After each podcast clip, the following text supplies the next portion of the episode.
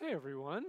It's good to see you this morning. My name's Tony. If we haven't had the the privilege of meeting, I happen to be on pastoral staff here. It's good to be with you this Labor Day weekend. For those of us who are still in the area and not gallivanting all over the world, it's good to be here with you uh, on a Sunday morning. Now, if you are a kid and want to hang out with other kids, Miss Belinda is back over there. Feel free to enjoy the company of other little people. And if you are an adult and you're here with me, we're uh, we started in January, basically going through a relatively high level journey through the Old Testament.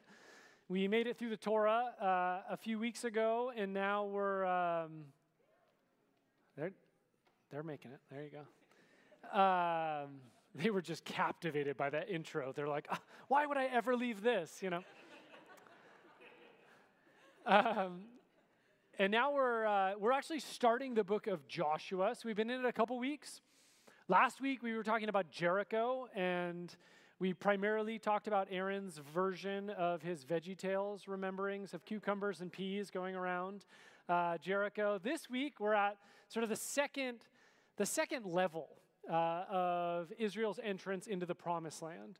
And they approach this town called Ai. And the reason they go there uh, is because it's sort of a stronghold they need to defeat next in order to make it into the promised land. Now, this is a really important story uh, in the book of Joshua, but also in the scriptures as a whole, because it actually serves as a warning to Israel going forward about the seriousness of the mission that they're on. Now, it begins in chapter 7 of the book of Joshua. So if you want to read in your Bibles, you can. Otherwise, it'll be projected up here. So, and uh, chapter 7 begins much like their approach to Jericho. They send out some spies to check things out, and this is how it reads Joshua 7, verses 2 and 3. Joshua sent men from Jericho to Ai, which is near Beth Aven, east of Bethel, and said to them, Go up and spy out the land. And the men went up and spied out Ai. And they returned to Joshua and said to him, Do not have all the people go up, but let about two or three thousand men go up and attack Ai. Do not make the whole people toil up there for they, the people of Ai, are few. All right, so big picture Joshua sends some spies out to check things out. What's interesting, though, is that when they report back, they don't mention anything about God or the promise that God would give them the promised land. Now, if you've been with us on this journey, you'll know this is significant. In, November, in Numbers, I almost said November, in Numbers 13 and 14, right, the spies are sent out to land. This is the first generation to make it to the promised land. They send out spies. Everyone's excited. The spies come back, they report back, and up to this point, every single time the promised land has been mentioned, it has been mentioned as a gift of God's promise. The first time it's disconnected from God's promise is Numbers 13 and 14. What happens right after that? The people freak out and they say, We're going to go back to Egypt. They spend the next generation in the wilderness. This time, they send some spies out. The spies come back, and the same thing happens. They start focusing on all their military strategies. We don't need to bring all these people. We got this, which is a little ironic, given one, the defeat of Jericho involved God telling them to play musical instruments and walk around a town. Brilliant military strategy. Right? They don't come back to Joshua and say, hey, so, what weird plan does God have for us this time? They focus on their judgment rather than rely on God's direction and wisdom. I also think it's important to realize that, like, none of these Israelites have military training. They're the second, basically, the descendants of freed slaves in Egypt. These aren't war strategists. And that they come to the conclusion hey, I, compared to Jericho, this is nothing. Let's just send two to three companies, two to 3,000 people, and we got this. Let's not tire everyone out. Right? They say, we don't want everyone to toil. Give them a day off. You know, we all need some rest. So while in Numbers 13 and 14, right, the, that first generation trying to enter the promised land lacked faith because they didn't believe they were strong enough, now as they're trying to enter the promised land, they lack faith because they believe they are so strong, they don't need to even include God in the process. They're like, we got this. They trust in their own strength rather than God's provision. This is what happens. So, about 3,000 men went up from there from the people, and they fled before the men of Ai. And the men of Ai killed about 36 of their men and chased them before the gate as far as uh, Shebarim and struck them at the descent. And the hearts of the people melted and became as water. Right? So the pl- spies, they come up with this plan independent of God's direction. The battle ends in defeat. And the contrast with Jericho is really staggering. Jericho is 100% God's plan, it ends in victory. Here, this is 100% human plan, it ends in defeat.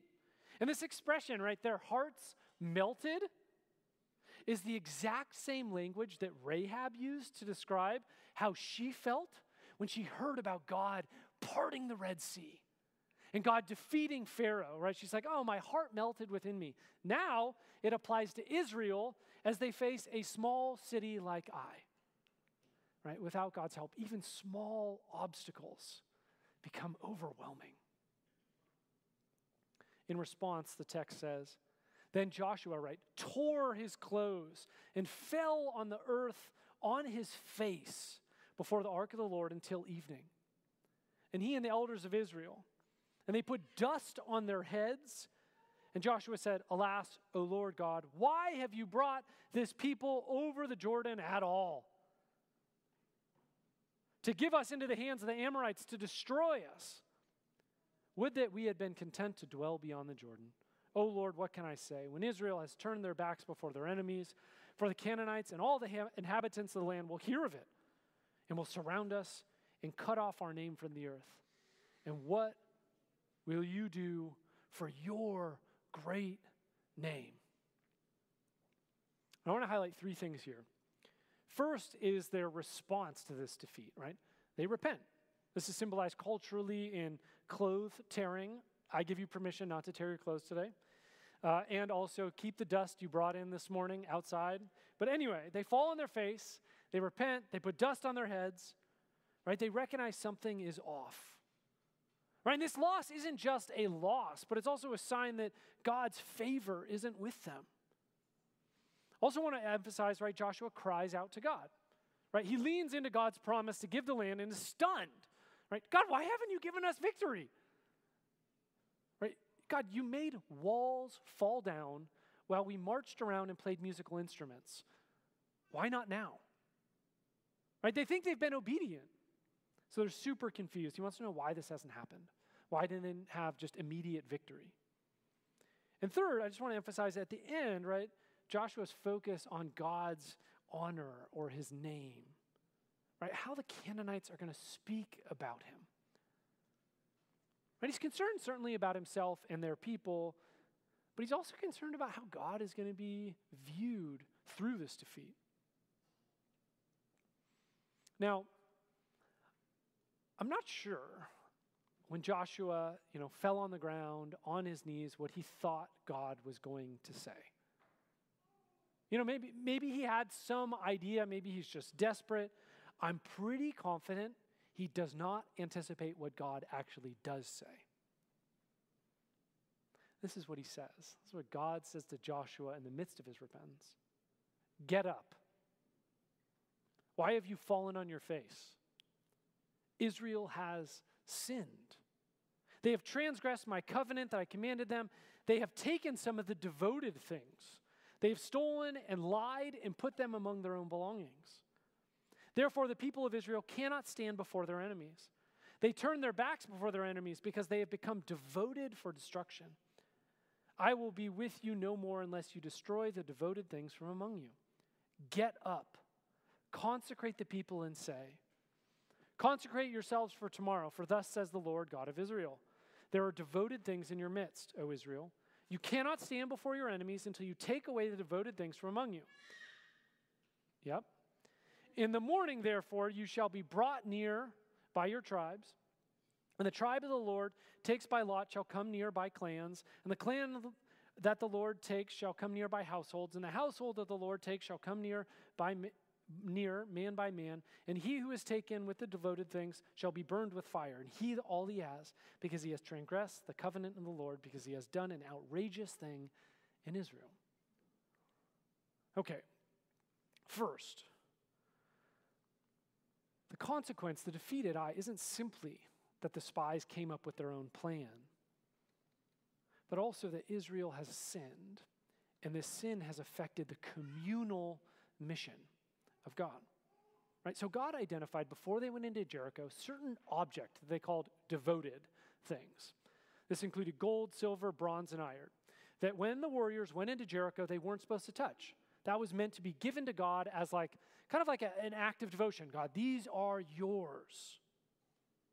They're not supposed to take it for themselves. They're not supposed to leverage it for their advantage. Right? Imagine it though. You're a warrior. You're in a city.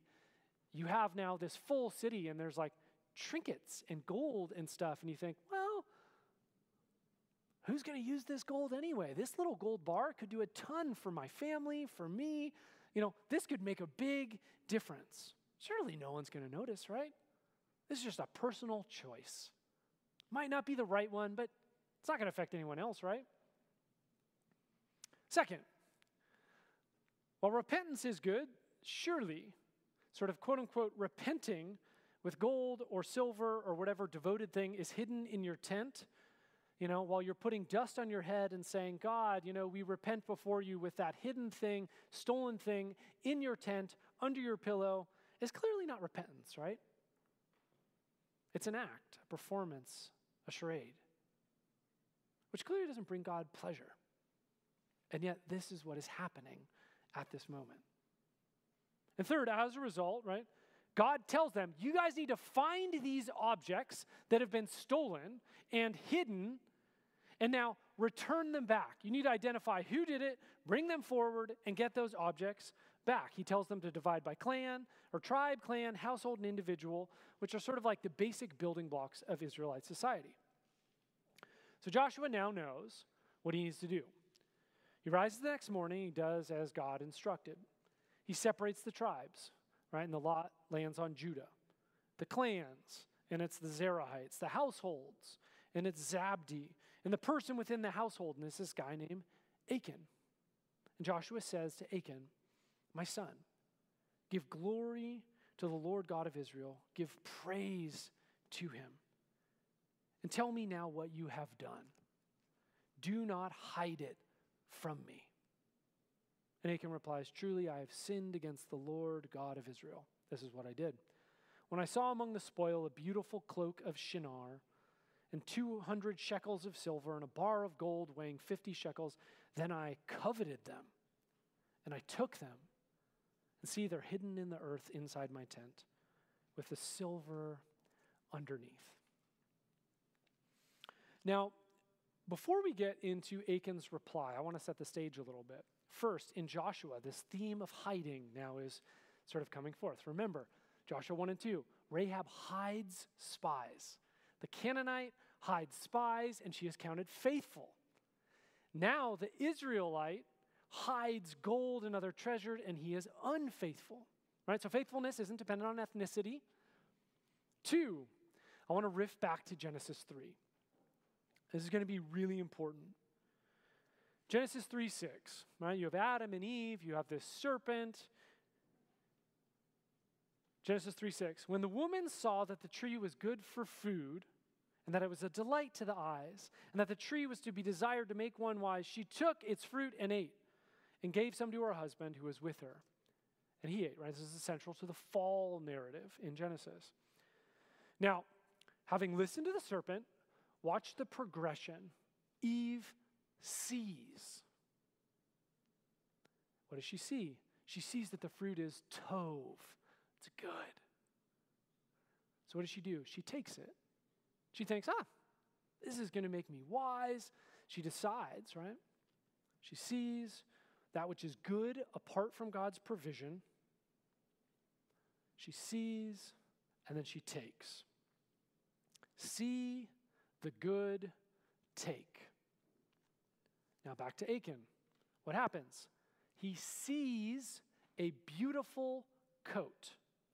Beautiful is the same word Tov. He sees the Tov and then he takes the coat, the silver, and the gold, just like Eve. Achan reenacts the fall for this new generation of Hebrews as they enter the promised land. Right? God has been super clear. Do not take it certain things, right? Do not take the fruit of that tree. Do not take these certain items. Right? God gave Adam and Eve all the trees in the garden to eat from. Right? He's giving Israel all the promised land. He asked for some very specific things. Don't eat one tree. Don't take certain things from Jericho. And yet, both Adam and Eve and Achan, from a posture of lack, from a posture of providing for themselves independent of God, decide what is good and go their own way. And just like in the garden, their actions are not without consequence. Right? He finds, they find these hidden things in the tent, they bring them out for everyone to see. And then the text says, all Israel stoned him with stones. Achan dies for his theft, and yet the sin doesn't just affect him, it affects his family. It affects the entire nation as they are defeated at Ai. Israel loses the battle at Ai in large part because Achan sees the good apart from God and takes it. Now, I think some of us read this story and we're like, dude, that's a little intense. You know, if you're visiting for the first day, you're like, do they talk about this every Sunday? Uh, no, but we do talk about repentance a fair amount because it's central to what does it mean to practice the way of Jesus. And some of us might be thinking, well, this is why I don't read the Old Testament, right? There's stories like this. And I want to challenge this. Fast forward to Acts 5. The church is picking up momentum. It's exciting. All these people are coming in to the church. They're converting from their ways to God's ways, right? They're not seeing the good apart from God. They're saying, God, you are the source of good. I'm going to align with you. It's super exciting. This man named Ananias and his wife Sapphira, they sell a piece of property and they lay it at the apostles' feet. They say, This is a gift for you in the church and God's kingdom. But instead of telling the apostles, they kept some of the money back from the sale for themselves. They claim that the entire proceeds of the gift they've given and laid at the apostles' feet. And Peter says to Ananias, Ananias, why has Satan filled your heart to lie to the Holy Spirit and to keep back for yourself part of the proceeds of the land? While it remained unsold, did it not remain your own? And after it was sold, was it not at your disposal? Why is it that you have contrived this deed in your heart? You have not lied to man, but to God. After Peter finishes saying this, Ananias dies. And then his wife walks in. She repeats the same lie. What happens to her? She dies. And what we see in both these stories, in Acts 5 and Joshua 7, is that God's people are at a key transition moment. Right? They're both after key and exciting victories. Right? In Joshua, they've just defeated Jericho. In Acts, the church is growing, it's exciting. Right? People are coming to know Jesus. Yes. And it's right at this moment after the victory that someone tries to do something deceitful, which God takes super seriously. And both of these stories function to remind us as God's people that the mission we are on is wonderful, but it is also really, really serious. Right, God reminds his people at those key moments that he cares about his holiness. He cares about our holiness and righteousness, what we covet, what we do with our money, and what we do with our lives. Joshua 7, Acts 5. Now you might be wondering okay, so what does this have to do with us? Right? I'm not attacking a city. There is not a beautiful coat that I want to see and take, you know, for myself. And honestly, I just want to say, I think these are the kind of stories we want to avoid often in church. They make us feel uncomfortable. They make us wonder, like, am I okay? I'm certainly not perfect. You know, what do I do with that? Right? The truth is, we all carry sin and brokenness into the church. None of us are perfect. So these stories, I think, make us very uncomfortable because we're like, I don't want to like be stoned. I don't want to feel, I don't want to be judged. I don't want to fall over dead.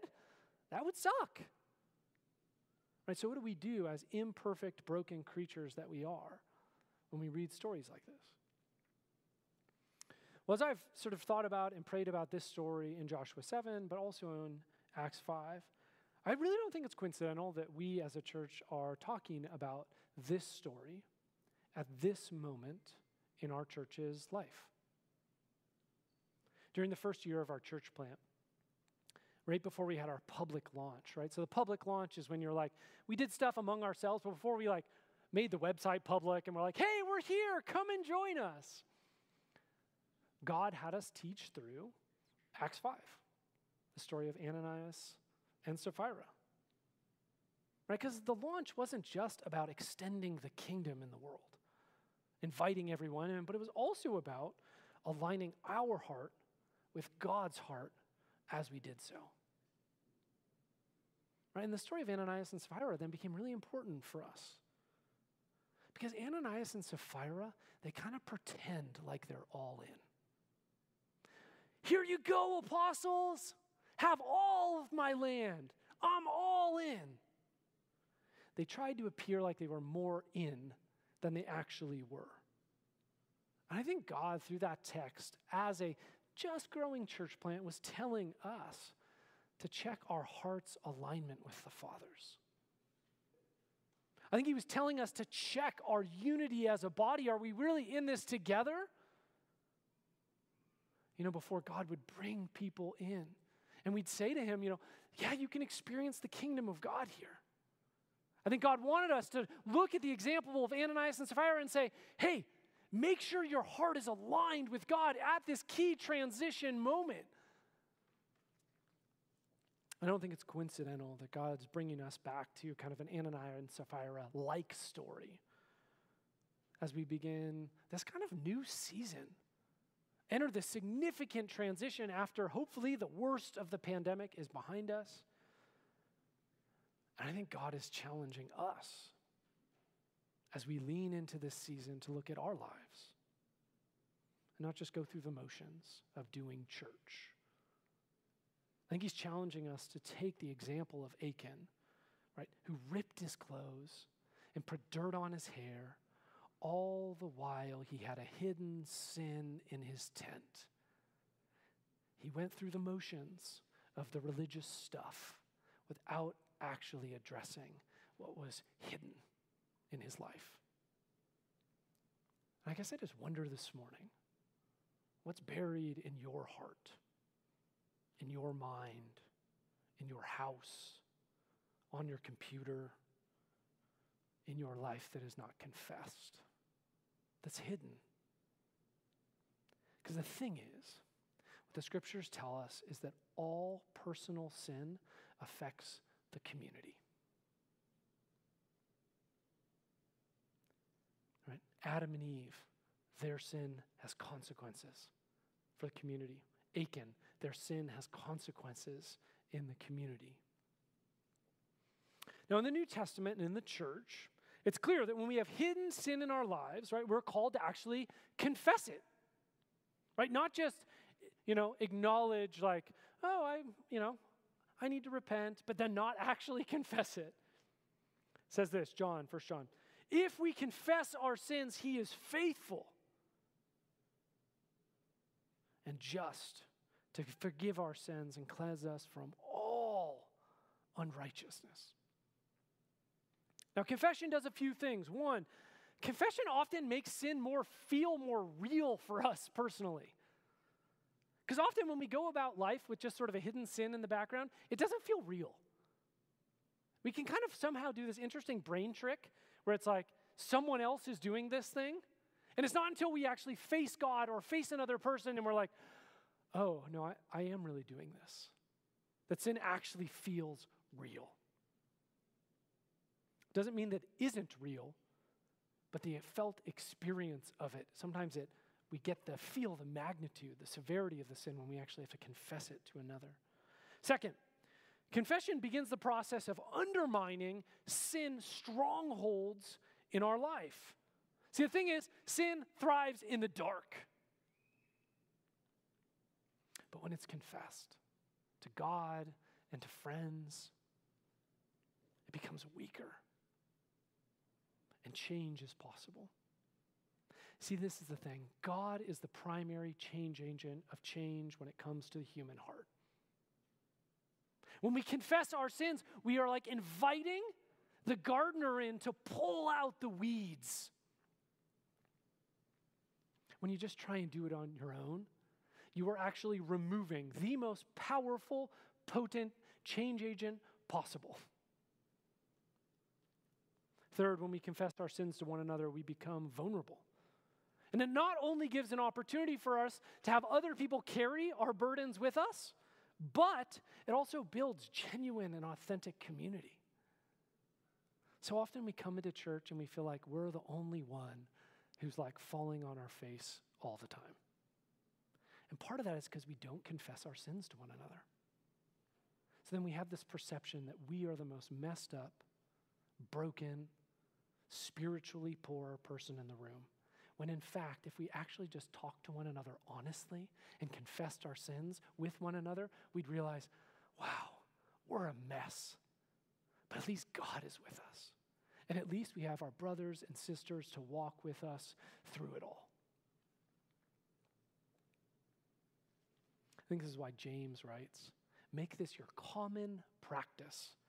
Confess your sins to each other and pray for each other that you can live together whole and healed. I think as we enter this season, I think God has brought us to this story because He has wonderful things in store for us. But He doesn't want us to carry these hidden sins under the pillow of our minds and our hearts and in our houses, you know, as we move forward together on His mission in this community.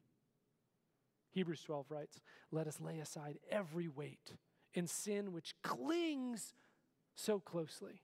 Let us run with endurance the race that is set before us, looking to Jesus. I'm going to get super practical. This morning, I want to do two things that are very practical, and then I'll have one thing for when we leave. First thing I want to do this morning, you know, before the worship team comes up, is just create a moment of silence for us to allow the Holy Spirit to convict us. You know, in life, sometimes we're just so busy. We're so distracted. We're going from one thing to the next. We don't have just those spaces where God can just bring stuff to mind. Maybe you can think about this in a couple ways. One, it's not just what did you do this week, like I did something horrible, but also what did you fail to do?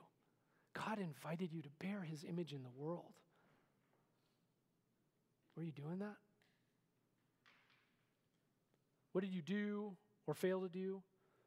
What would you do differently? How can God help you in the process? And so, if you're going to confess to God during this moment of silence or later chat with someone, right? I think these are three very concrete steps. God, this is where I messed up.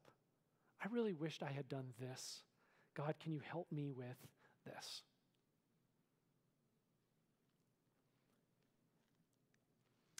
And then, second, now, maybe with that, during this time of silence, as you're allowing the Spirit to convict you, I just want you to know that sometimes you can sort of like just do this in your head, and that's awesome.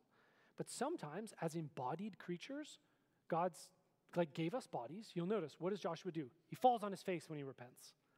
Sometimes it's helpful actually to allow our body to lead our heart by kneeling or laying down or doing something with your body that signals to God, all right, God, I'm humbling myself before you. And I know that's weird sometimes, but sometimes that's how we actually help our heart align with God is by actually moving our physical bodies. Time of silence. The second thing I'm going to do is I'm going to create a space for us to actually have a communal confession. Because it's not just about your relationship with Jesus or mine. It's all of us. We are all a church body. We are God's body in this place. So we're going to do a communal confession before we go into worship as a way for all of us together to say, Jesus, we want to align with your kingdom. And third, after we leave this place, I want to challenge all of you, and this is going to be maybe the harder part. I want you to tell someone your confession. And this is why. It's not about shaming us. It's not about, uh, you know, like making us do the weird, awkward thing.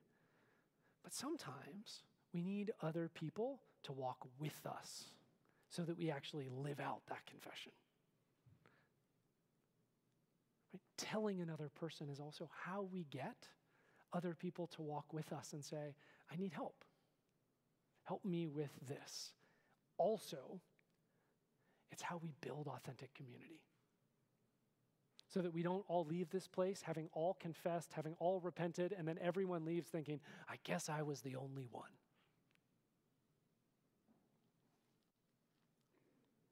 We're going to start with silence. I just want you to adopt a posture that feels comfortable for you. Ultimately, this is about us humbling ourselves before the Holy Spirit and allowing us, Him, to convict us. Right? Before we are caught, before we are found out like Achan was, let's confess to God. Just invite you to adopt whatever posture is appropriate, and then I'll bring us together for a communal confession in a moment.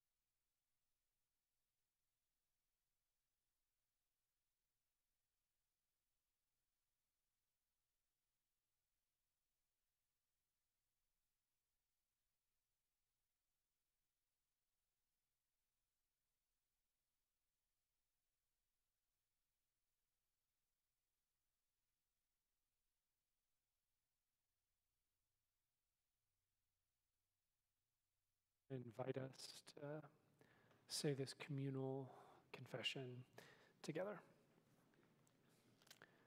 Merciful God, we confess that we have sinned against you in thought, word, and deed by what we have done and what we have left undone. Too often we have not loved you with our whole heart and soul and mind and strength. And too often we have not loved our neighbors as ourselves. In your mercy, forgive what we have been. Help us amend what we are and direct what we shall be, so that we may delight in your will and walk in your ways to the glory of your holy name. I want to invite the worship team up. Holy Spirit, we invite you into this place. Just pray for a cleansing of guilt or shame. Pray for just a washing. God, you are good. You want to forgive us, your broken servants. God, for those of us who have come before you and confessed our sin, we pray that we would experience life and rest and restoration in your name. God, you are good and you are big, and we turn to you in worship because you are the God who is great and above all. Let's stand and worship him.